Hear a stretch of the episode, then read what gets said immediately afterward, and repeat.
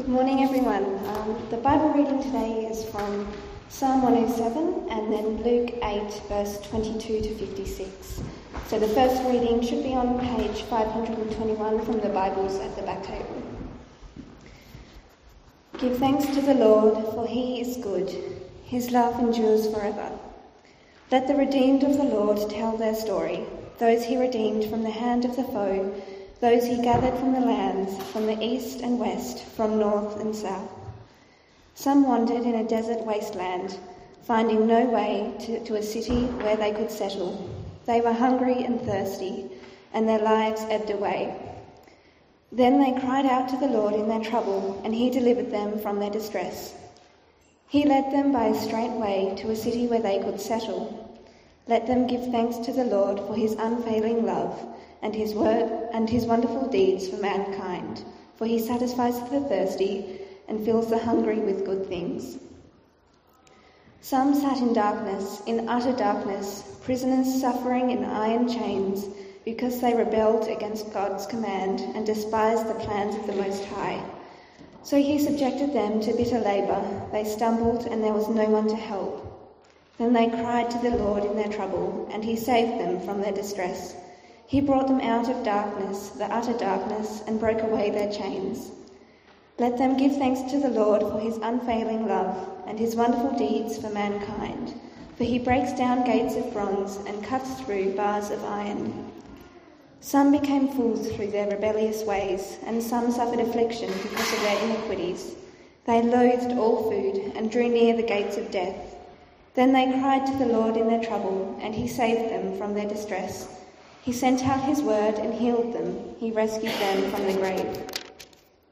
Let them give thanks to the Lord for his unfailing love and his wonderful deeds for mankind. Let them sacrifice thank offerings and tell of his works with songs of joy.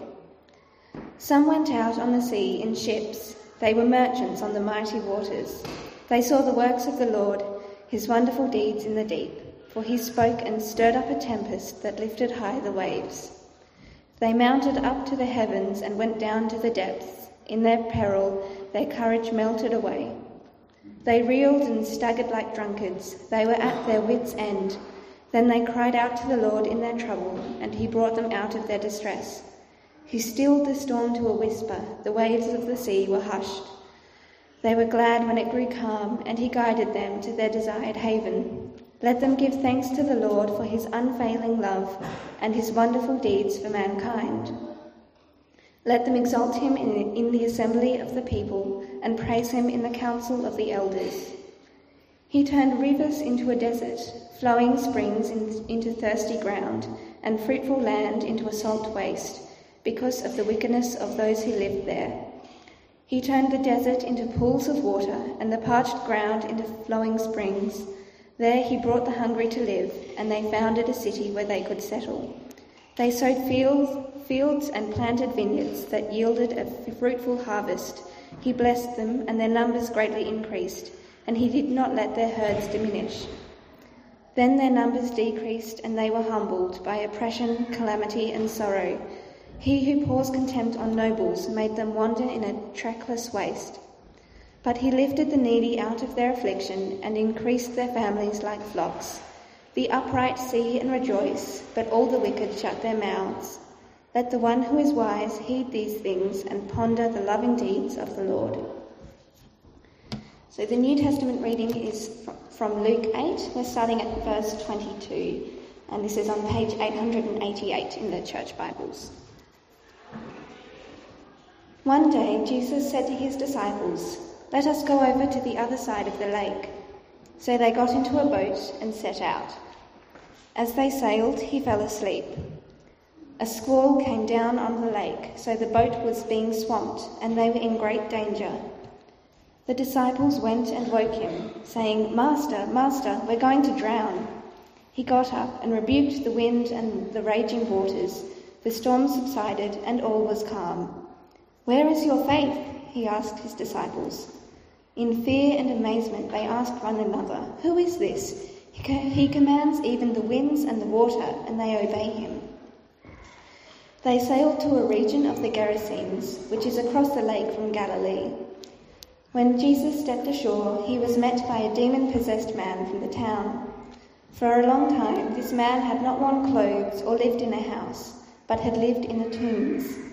When he saw Jesus, he cried out and fell at his feet, shouting at the top of his voice, What do you want with me, Jesus, Son of the Most High God?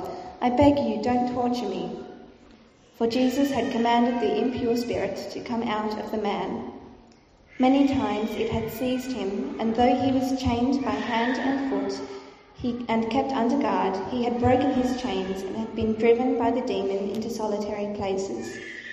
Jesus asked him, What is your name? Legion, he replied, because many demons had gone into him. And they begged Jesus repeatedly not to order them to go into the abyss. A large herd of pigs was feeding there on the hillside. The demons begged Jesus to let them go into the pigs, and he gave them permission. When the demons came out of the man, they went into the pigs, and the herd rushed down the steep bank into the lake and was drowned. When those tending the pigs saw what had happened, they ran off and reported this in the town and countryside, and the people went out to see what had happened. When they came to Jesus, they found the man from whom the demons had gone out, sitting at Jesus' feet, dressed in, and in his right mind, and they were afraid. Those who had seen it told the people how the demon possessed man had been cured. Then all the people of the region of the Gerasenes asked Jesus to leave them, because they were overcome with fear. So he got into the boat and left. The man from whom the demons had gone out begged to go with him. But Jesus sent him away, saying, Return home and tell how much God has done for you. So the man went away and told all over town how much Jesus had done for him. Now, when Jesus returned, a crowd, a crowd welcomed him, for they were all expecting him. Then a man named Jairus, a synagogue leader, came and fell at Jesus' feet, pleading with him to come to his house because his only daughter, a girl of about twelve, was dying. As Jesus was on his way, the crowds almost crushed him, and a woman was there who had been subject to bleeding for twelve years, but no one could heal her. She came up behind him and touched the edge of his cloak, and immediately her bleeding stopped. Who touched me? Jesus asked. When they all denied it, Peter said, Master, the people are crowding and pressing against you. But Jesus said, Someone touched me. I know that power has gone out from me. Then the woman, seeing that she could not go unnoticed, came trembling and fell at his feet. In the presence of all the people, she told why she had touched him and how she had been instantly healed. Then he said to her, Daughter, your faith has healed you. Go in peace. While Jesus was still speaking, someone came from the house of Jairus, the synagogue leader. Your daughter is dead, he said. Don't bother the teacher any more.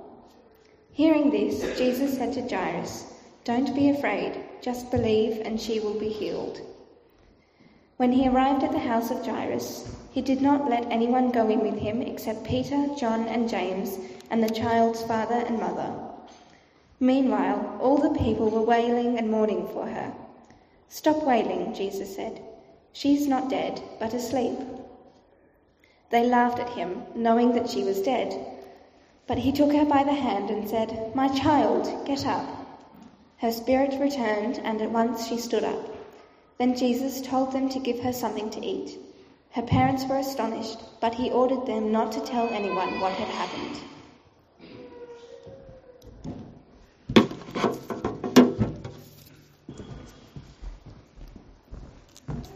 Well, good morning, everyone. Um, my name's Bernard, and I'm the pastor here. And if we've not met, I'd love to meet you later on. Um, and uh, there were two things I wanted to mention. Oh yeah, one is uh, next week. So we are we are rapidly heading toward the end of term one.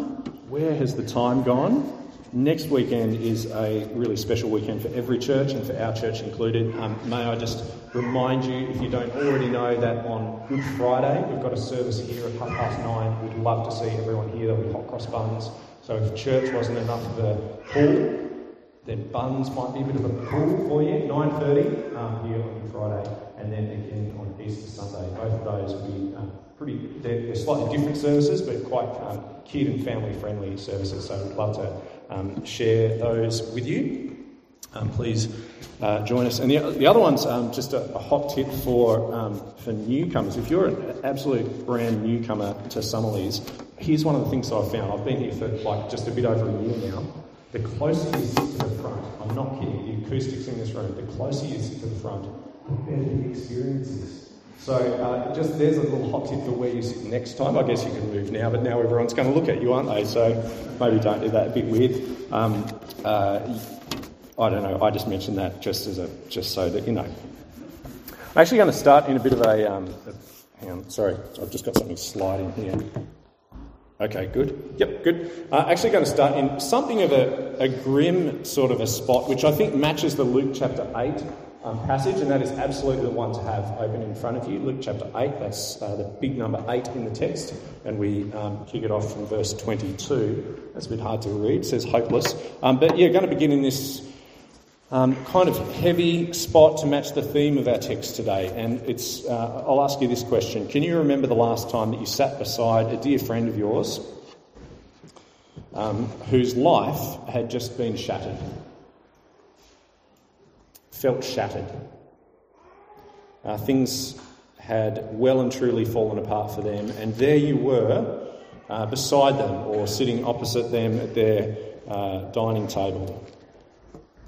Uh, we've just read a passage that gently, I think, offers hope to a string of people whose lives have come to feel hopeless, have come to seem beyond hope, person after person, irretrievably harmed or hollowed out by their circumstance and hardship. Can you recall the last time that you sat with a friend whose life had recently come apart at the seams? Did you know what to say? You couldn't fix it, of course. Did you know how to pray with them, perhaps? Can you remember the last time that you sat beside a loved one who was desperate? Uh, not a victim of tragedy necessarily, but desperate and vulnerable and worn out by how long and how hard and just how mean and how alone life had come to feel for them. And sometimes there is nothing really that you can say, is there? And in fact, there's an important place for remaining silent and just being with someone. But eventually, you may have a moment to speak or to pray. Do you know what to say or how to help? If they were a brother or sister in the Lord, would you have known where to turn in the scriptures or what to read together or how to reassure them which things might be helpful? Perhaps more troublingly, have you ever sat beside someone for whom, uh, again, you care very deeply, but for whom hope has just gone for good? It's gone. They've just been told that they're not going to win this one, uh, the diagnosis they've been given. Um, or they had been clinging on and fighting for so long, but now they've lost. Um, our passage today in Luke chapter 8, it tells, uh, well, four stories. We're going to tackle three of them in the, in the body of the talk. There's this introductory one. It, it tells these three stories and answers two questions. Uh, we'll get to those three stories in a moment, but let's look at this first introductory story just before we pray. Luke chapter 8 and verse 22. One day, Jesus said to his disciples, Let's go over to the other side of the lake. So they got into a boat and set out. As they sailed, he fell asleep. A squall came down on the lake, so that the boat was being swamped, and they were in great danger. The disciples went and woke him, saying, Master, Master, we're going to drown. He got up and rebuked the wind and the raging waters. The storm subsided and all was calm. Where is your faith? He asked his disciples.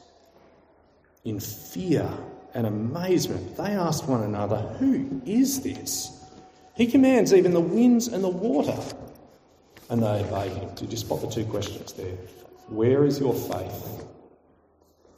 Why does he ask that? Why does Jesus ask that of his disciples? Not, I presume, not because faith is easy or obvious when they are convinced that they're going to drown.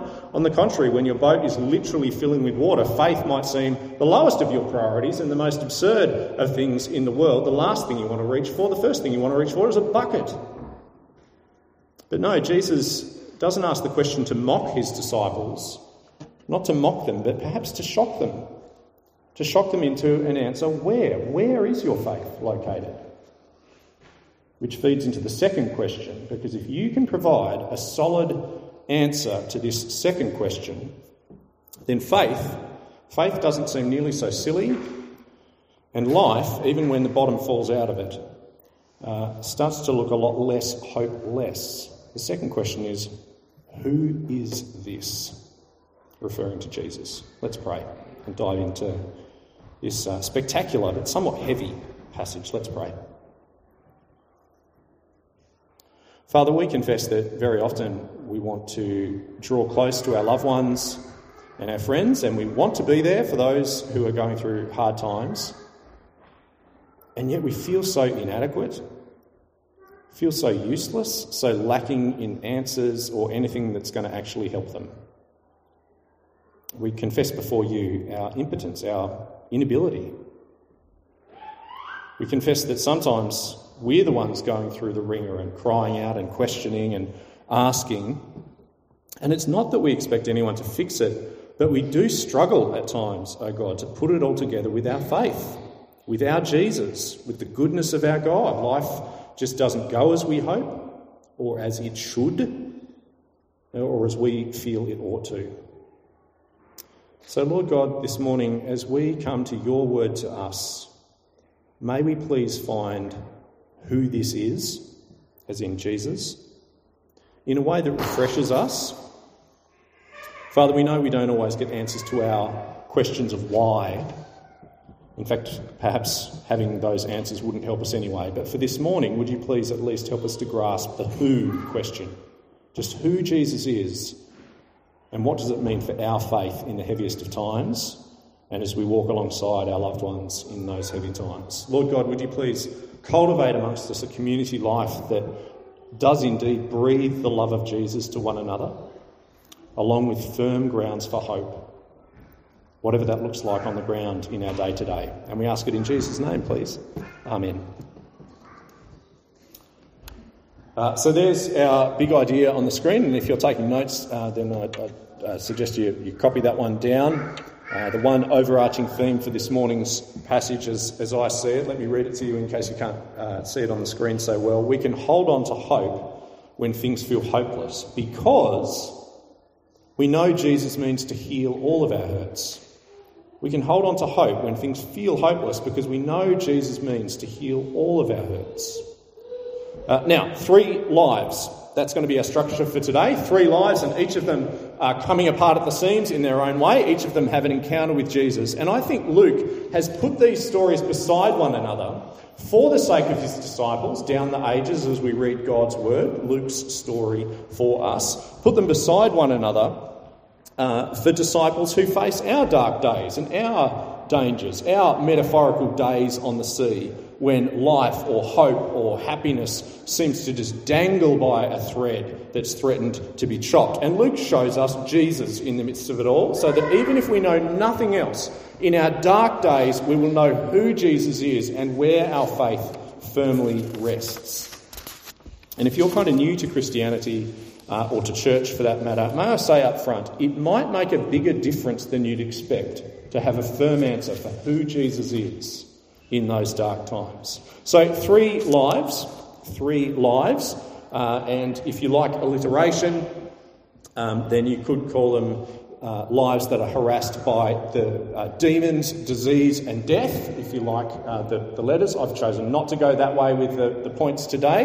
Uh, I'll be tackling it under these headings shattered, desperate, and hopeless more the experience line, and I couldn't figure out how to make them go with alliteration, in the same letter. Um, so, who do we see Jesus to be? Who exactly is Jesus in my life, in your life? And how might that help when all of your hopes fade from view, whether because your life is shattered or desperate or hopeless? And the first point is this the first life that we encounter is shattered.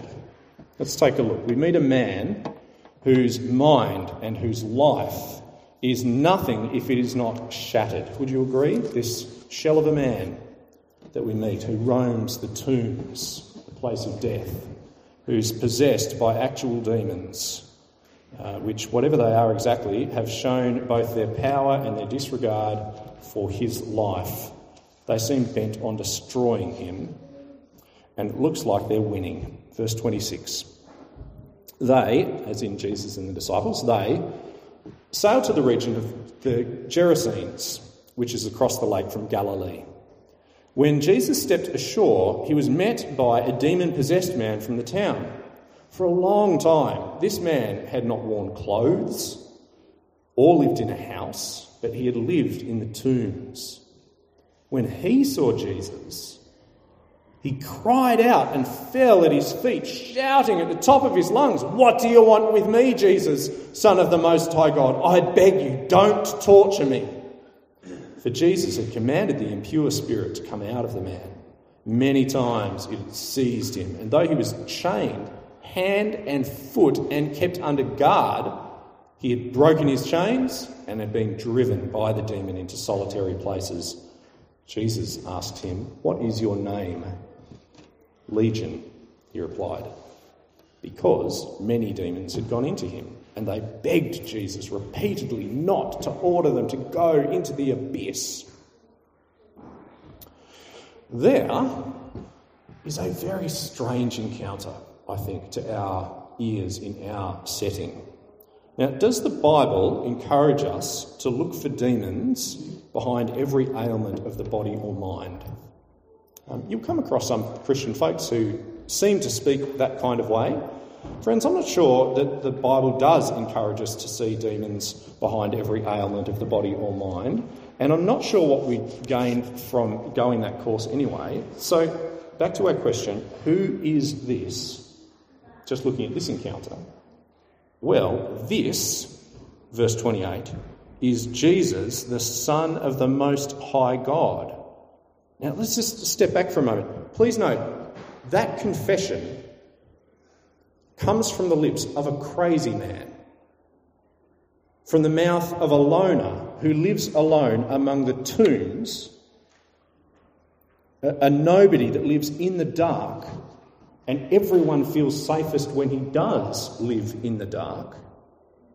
And yet, Jesus, as, at least as Luke tells it, Jesus has barely stepped off the boat and already, this crazy can say, uh, verse 28, when he saw Jesus, he cried out and fell at his feet, shouting at the top of his voice, What do you want with me, Jesus, Son of the Most High God? I beg you, don't torture me.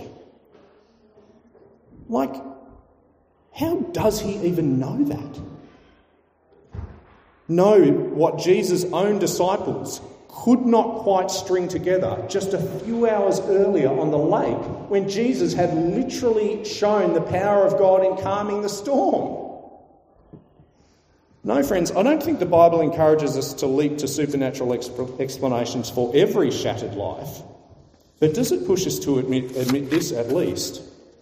At least in this case, there does seem to be something spiritual going on, absolutely. Some supernatural insight of this man. But more than that, not just supernatural spiritual insight, but something profoundly evil.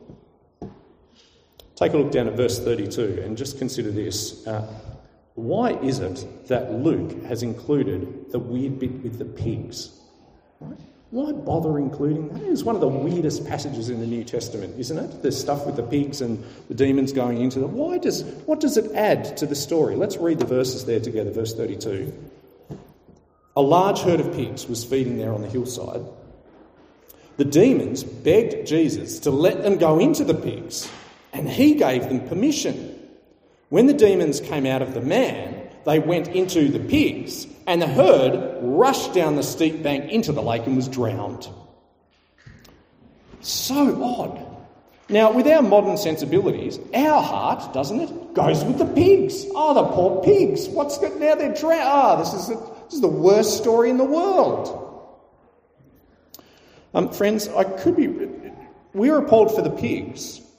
Or, actually, secondarily, we've seen enough horror films to wonder where those demons are going to turn up next. Friends, I could be wrong, but I suspect Luke, rather than either of those explanations, expects us to see something altogether different. The fate of those pigs, you see, reveals to Luke's readers, to us, the demon's intent for the man if only they had the power to push him over the edge. I realise that's a confronting thought, so I'll say no more about it. But the question who is this? Luke wants you to know that when Jesus meets real evil in the real world that is bent on destroying lives and ruining minds, evil must ultimately fall at the feet of Jesus. It knows it must answer to Jesus. It knows its numbers are its days are numbered by Jesus. Verse 28 What do you want with me, Jesus, Son of the Most High God? I beg you, don't torture me. In verse 31, and they begged Jesus repeatedly not to order them to go into the abyss. And on the other side of the coin, of course, look at verse 36, or from verse 35, and the people went out to see what had happened. When they came to Jesus, they found the man from whom the demons had gone out sitting at Jesus' feet dressed and in his right mind, and they were afraid. Down at verse 38, the man from whom the demons had gone out begged to go with Jesus, but Jesus sent him away, saying, Return home and tell how much God has done for you.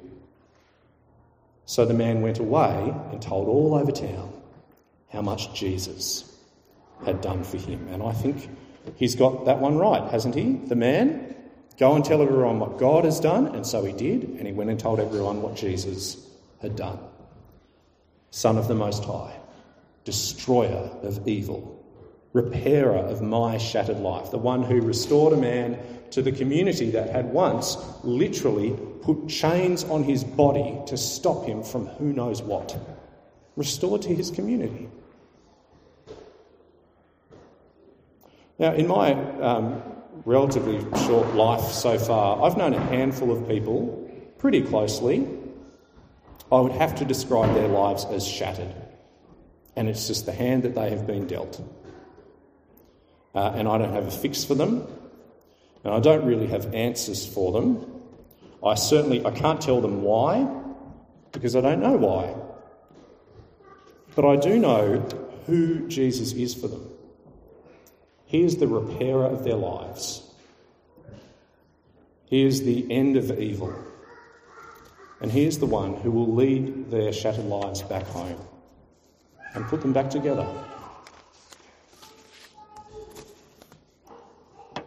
So, firstly, shattered. That was our longest point, shattered. But secondly, desperate. Let's keep moving through. The second of these three lives, desperate. We pick it up in verse 42, halfway through verse 42, as Jesus was on his way. Um, and where's he going? He's on his way to see Jairus, remember, or Jairus' daughter, his dying daughter. Um, we'll come back to them in a moment. Uh, as Jesus was on his way, the crowds almost crushed him. Sorry, I'm in verse 43. And a woman was there who had been subject, subject to bleeding for 12 years, but no one could heal her. She came up behind him and touched the edge of his cloak, and immediately her bleeding stopped. Who touched me? Jesus said. Um, we'll keep reading in just a moment, but uh, just a couple of little details that may not be entirely obvious to us, but are worth pointing out as we go through. It's going to help us to understand. Uh, the language is a little bit indirect, but it's pretty obviously talking about her monthly bleeding, um, which in her case wasn't monthly, it was constant. Now, why do I make that connection um, explicit? Because, like it or not, bleeding put a woman for a time into a category of ceremonial uncleanness according to the ancient laws of God's people. Uh, now, what on earth does that mean? Um, practically speaking, it meant no temple access, um, uh, excluded from some of the aspects of religion. Not exactly no God, like it's not that dramatic, but she's on the outside, do you see? Uh, there's the first detail. Now, the crowd um, shoving and pushing and crushing all around Jesus. I'm just guessing here, but in her condition, in their culture, I think she is at least breaching social courtesy just by being there. Why is that? Well, because another law, again, like it or not, whomever she touches, don't they become unclean too? Uh, at least for the rest of the day until evening. I think they do. And yet she has been living this, with this, if you can call it living, for 12 years. See, sometimes it's not the severity, it's the duration, isn't it? It's not that my lot in life is so bad, it's that it's just been so long. It's been years and years and years.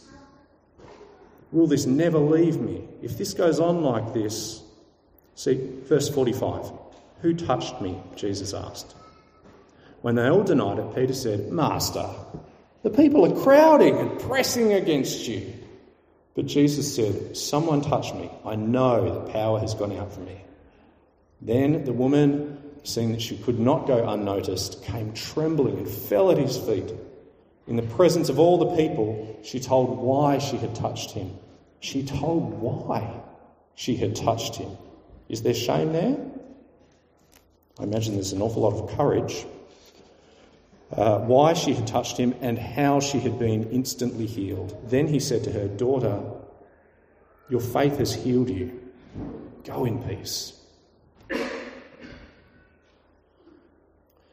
Um, some of us know what years feel like, don't you? Um, in my last congregation, there were good Christian people uh, in their 60s, in their 70s, in their 80s, in their 90s, uh, some of whom had been in pain or carried debilitating ailments of one kind or another for decades, plural. Decades. Now, for this woman, it, it kept her from God in a sense. And perhaps, just maybe, perhaps there's just a twinge of that for some of us here this morning, is there? Maybe. Chronic pain, untreatable illness, whether it's visible to others or not, unliftable burdens or shames. Now, did you hear Jesus' words to her? Who touched me? Jesus asked, verse 45. Who? He answers it in verse 48 A daughter. Daughter. And here it is again your faith has healed you. So where is your faith? Who is this? So, secondly, desperate. Thirdly, uh, what are we seeing here? So, one daughter lives, one daughter lives, a life worn down for 12 years, but now, thirdly, the third point, hopeless. Verse 49 While Jesus was still speaking, someone came from the house of Jairus, the synagogue leader. Your daughter is dead. He said, Don't bother the teacher anymore. Let me ask us um, this question just about the structure of the passage. Why as Luke tells the story. Why did he break the story up, do you think? He didn't have to tell it this way as, as, the, as an author. He could have put the story together a little bit differently. He didn't have to uh, tell us the bit up above about being called to Jairus' house. He could have told them as two completely separate stories. But no, we meet Jairus and then we discover this crisis in the woman's life.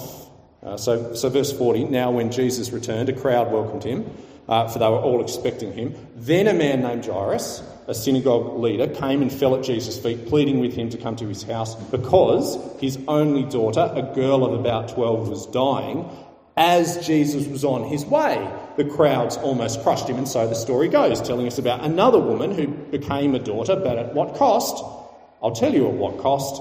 At the cost of this 12 year old's life. Verse 49 While Jesus was still speaking, Someone came from the house of Jairus, the synagogue leader. Your daughter is dead. He said, Don't bother the teacher anymore. Luke could have just told us two events. Number one, Jesus healed a desperate woman and gave her peace that her restless and weary soul craved. He meets our yearnings, he revives the weary, he adopts the desperate, he names us as his daughters or his sons. Uh, event number two, and he can raise the dead. Right? Luke could have told it that way. Do you know why I reckon he splits it up? And it's just my theory. It's to help us feel hopeless, the hopelessness of it.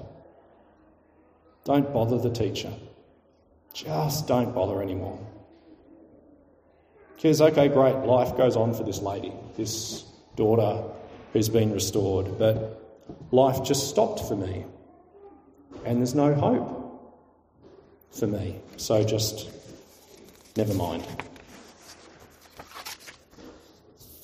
There is a place in life where it's time to stop hoping and time to stop trying and time to face the music, and not even Jesus can help you there, can he?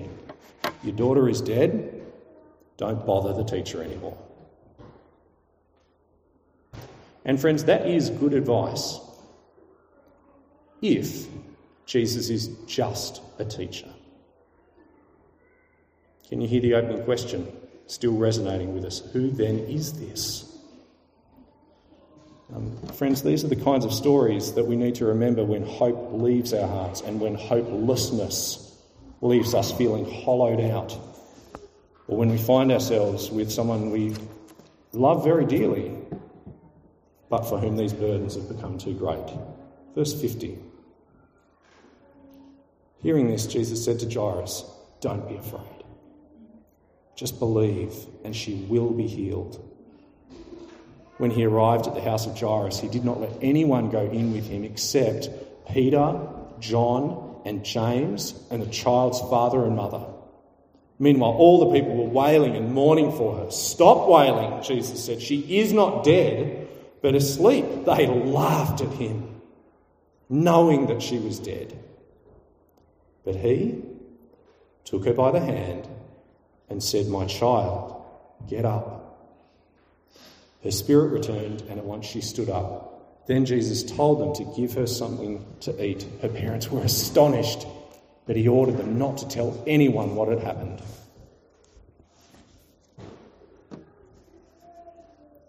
Friends, let's conclude with this. The threat of real hopelessness. It isn't hypothetical. It isn't just for those amongst us who haven't really got it together in life. Um, do you remember the very first portrait of hopelessness here was actually in these words Master, Master, we're going to drown. It came from his loyal disciples, the ones who seemed so strong. Friends, this morning we need to kind of reckon with this, at least as a preparatory sermon for our own hearts for one day. It'll happen to us all, won't it? It'll happen to those dearest to us, and for some of us, perhaps it already has. Lives that are shattered by evil, lives that are worn down by weariness that just seems to shut the door on ever really being able to live the life that we crave, lives that are already in the grip of hopelessness. And the question may come where is my faith? And I want us to see this morning that the answer to that question it does not lie within you, within the hollowed out shell of our lives, within our desperation, or indeed within our rage against the injustice of it all. We won't hope, uh, we won't find hope within our hollowness. Our faith lies not in our ability to sail through the storms of life, but very real hope is to be found in His power and in His compassion and in His commitment to see us home safely to the distant shore. Jesus got up and rebuked the wind and the raging waters. The storm subsided and all was calm. Where is your faith? He asked his disciples. In fear and amazement, they asked one another, Who is this? He even commands the wind and the water, and they obey him. Can we pray together? Let's pray.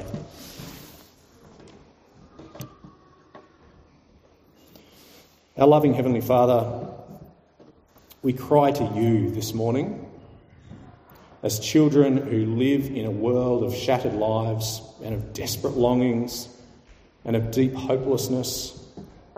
What can any of us do? Um, Father, we think of the families of Ukraine, um, or indeed uh, the families of ordinary Russians who have sent their sons to war. We think of victims of school shootings as we prayed for earlier. But Father, we think of our dear friends and our loved ones, and we think of ourselves. And God, we cry to you this morning because we know that one from heaven came to this real world, the Son of the Most High. And we know that he was shattered. He cried out in desperation. He succumbed to the hopelessness of the grave in our place, and by his resurrection, he was declared with power to be the Son of God. Up from the grave, he rose again to stand in victory. Father, gosh, you've been good to us. We recognise in these stories, O oh God, the strength, the power, the saving intent of Christ for us, the love of Jesus for us, his dear children, his daughters and sons, his concern, his intention, where he is taking our lives. We see here the promise that our Jesus will shatter the evil that has shattered our lives. And God, we pray, speed that day. We see here the promise that our Jesus meets the weary with a warm welcome. And God, we long for that day. We see here the promise that our Jesus meets the hopeless and he calls for faith. Not because faith is easy or obvious, but because he is God in our midst, a glorious Saviour, a life giving God, a joy giving Jesus. So may he grow and grow in our eyes and in our lives. May he be our comfort and our refuge and the comfort that we learn to share with one another. And lastly, God, uh, we pray for those around us who don't yet share this hope in the midst of hopelessness. May they find what we've found in Christ. May they take these stories as their own, as their hope, as their joy and confidence and delight. What a salve they are for our wounds and our worries. So, in Jesus' name, we pray for your help for them in their loss of hope. May we be Christ's help to uh, Christ's ambassadors in their lives. In Jesus' name, Amen.